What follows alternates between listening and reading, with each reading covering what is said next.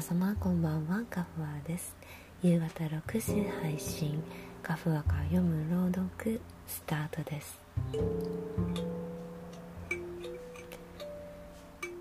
今夜の朗読は純真太宰治。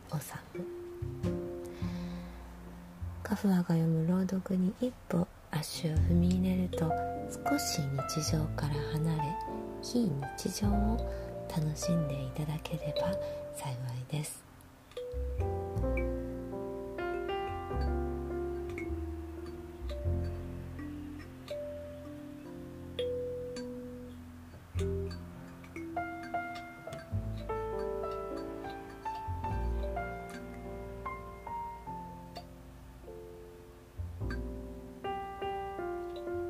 さあ6時になると皆様は、えー、少しイヤホンをヘッドホンをつけてこの、えー、音の ASMR の音の世界も少し楽しんでいただければいいなと思っているんですけれども、まあ、電車の中なんかだとイヤホンつけるともう自分の世界に入れたりとかするのでちょっとした10分10分ぐらいの時間をこの ASMR を楽しんでいただ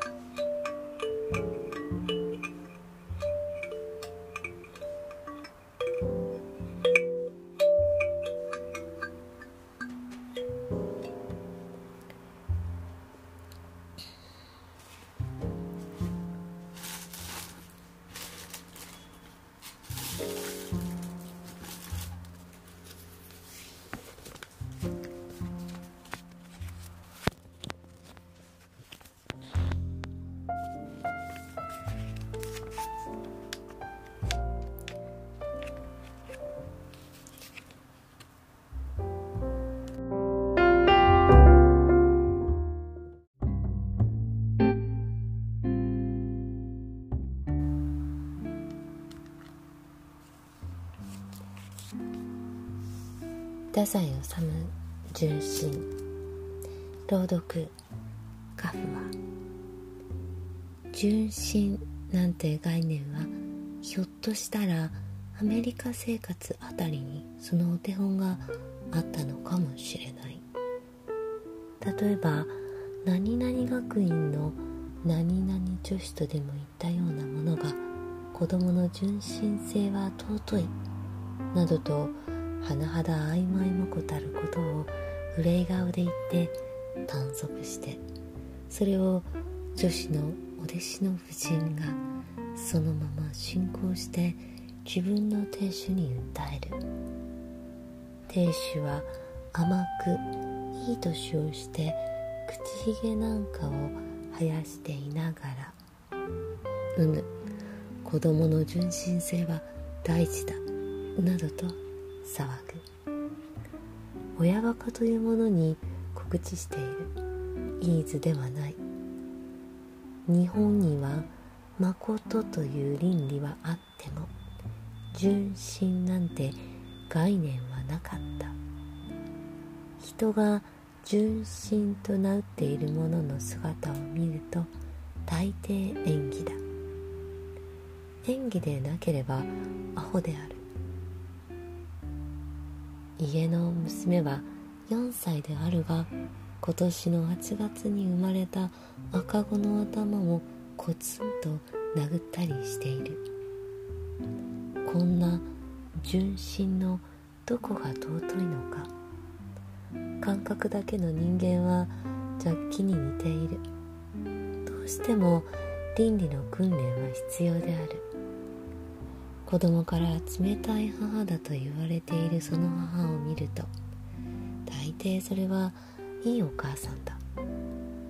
子供の頃に苦労してそれが人のために悪い結果になったという例は聞かない。人間は子供の頃からどうしたって悲しい思いをしなければならぬものだ。純真。太宰治朗読カムアでした。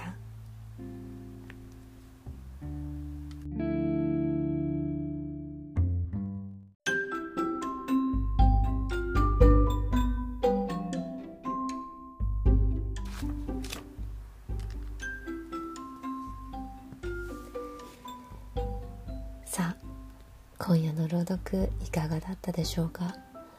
純粋。うん。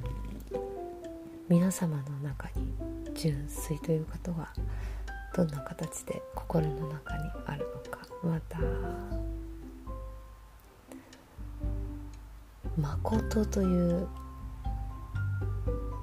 倫理。純粋という概念。うん。大抵は演技なんでしょうかね。演技でなければアホである。確かに子供は残酷だと言いますけれどもね。うん。純真のどこが尊いのか。うん。難しいかも。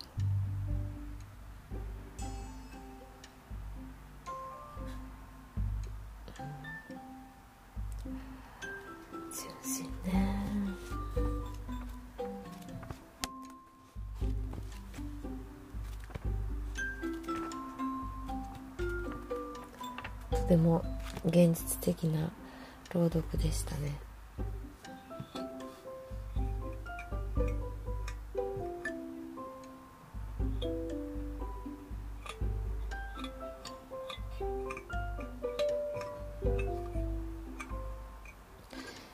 私は結構ファンタジーが好きなんですけどファンタジーとか、まあ、SF とかも全然好きなんですけどやっぱりあ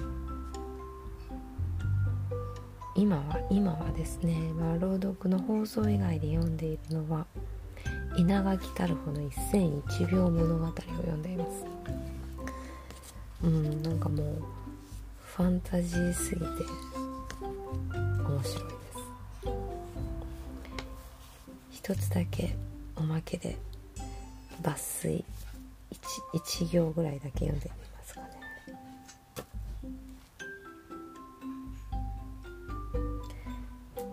私が好きなのは一戦一秒物語なんですけれどその冒頭さあ皆さんどうぞこちらへいろんなタバコが取り揃えてあります。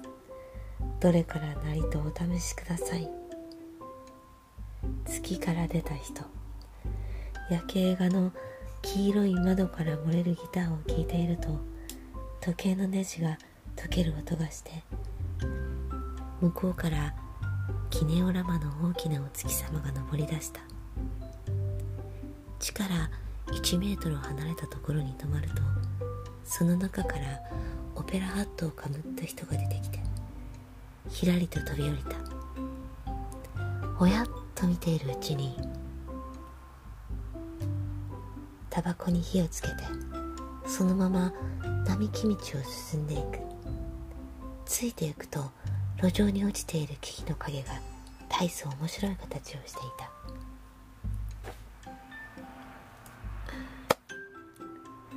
いや少し読んだだけでもこの世界観。もう非日常なんて言っている暇はございません。もう夢の中想像膨らました世界の中に飛び込んでいけるこの感じ。稲垣太郎読みたい。まあ深く深く読んでいくといろんなことがあるのでまあファンタジーと一言ではくくれませんがまたその先が面白い、うん、短編が終わったらまたファンタジーを一冊選んで何か読みたいなと読みたい本はたくさんあります。桃宮エル園での全ての本を読みたいですし。ちょっと放送ではなかなかね全一冊を全部通して読むというのはできないんですけれども抜粋版でお届けできればいいなと思っています。あ読みたい。さあ明日は何を見ましょうか。